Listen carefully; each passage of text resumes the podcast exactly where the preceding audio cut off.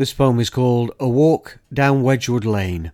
The melting frost on the midnight roofs house the cows with their mud shorn hoofs, whilst, skeletal like, the winter weeping willows sleep, and the hickory smoke scented quietness sweeps the peace of Christmas past down the iron barred drain.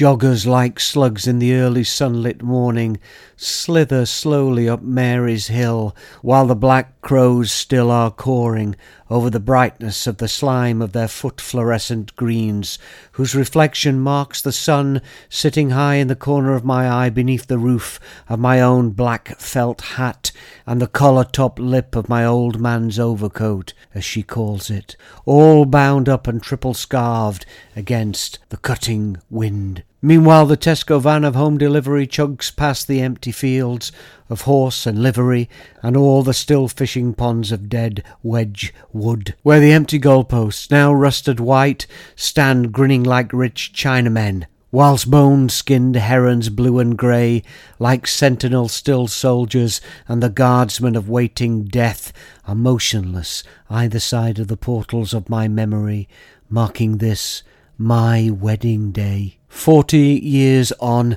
the broken boughs of old gnarled trees, the dead stumps and the sheared off trunks of the wet and waiting woods, all bear the marks of lightning gone, burnt out now and cold without the fire.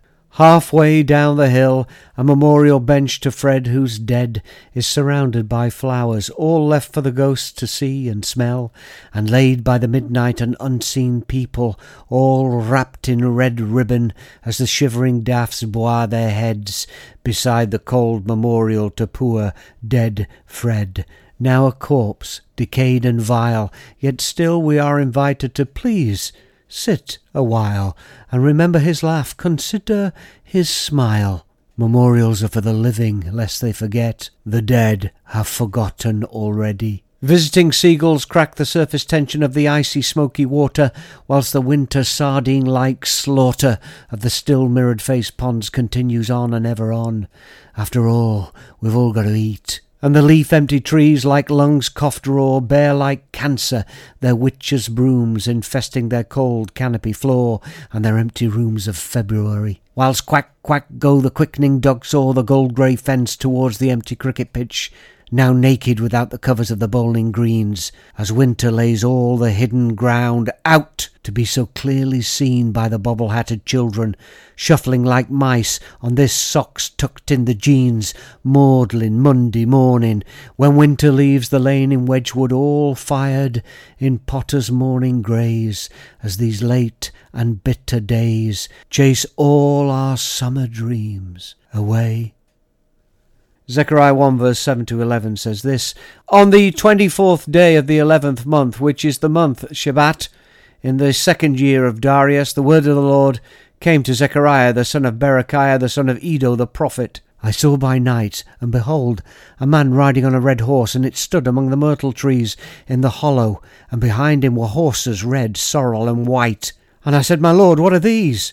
So the angel who talked with me said to me, I'll show you what they are. And the man who stood among the myrtle trees answered and said, These are the ones whom the Lord has sent to walk to and fro throughout the earth. So they answered the angel of the Lord, who stood among the myrtle trees, and said, We've walked to and fro throughout the earth, and behold, all the earth is resting quietly.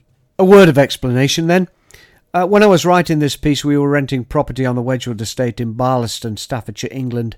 Wedgwood's a very fine china porcelain luxury accessories company founded on the 1st of May in 1759 by Josiah Wedgwood.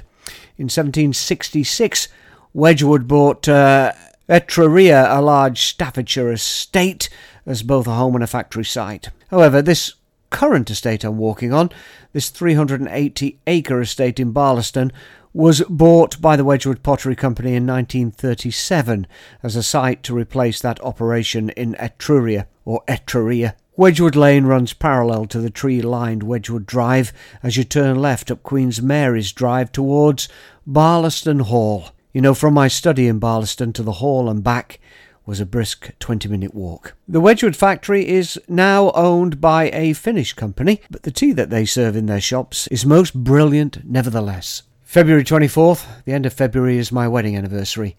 I took a brisk walk that morning in the absolutely freezing February air. These are the things I saw. This is how it made me feel. I hate February.